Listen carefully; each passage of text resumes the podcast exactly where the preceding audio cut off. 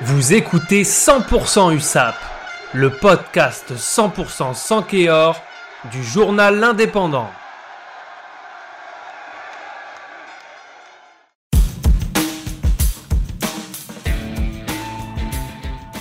Après sa large victoire contre Mont-de-Marsan 50 à 10, les Catalans ont confirmé leur excellente forme aux dépens de Grenoble cette fois-ci. Une rencontre marquée par les grands débuts du géorgien David Kubrayashvili côté catalan. Entré en jeu en seconde période à la place de Terry Philippard, Kubrayashvili est arrivé à Perpignan comme joker médical après être passé à Montpellier, Toulon, au Stade français et justement à Grenoble. Une victoire de Perpignan 26 à 18 à domicile face à Grenoble lors de l'unique rencontre de championnat de Pro D2 au programme de ce samedi.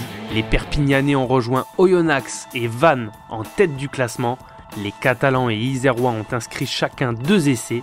L'USAP s'impose in fine grâce à la botte de leur ouvreur Ben Volavola, auteur une nouvelle fois d'un bon match et de 16 points.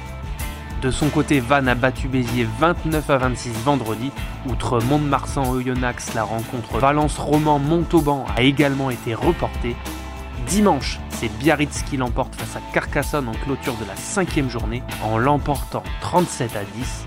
Le BO est en tête de Pro D2 avec 18 points, devant Perpignan, Oyonnax et Vannes avec 17 points en compteur.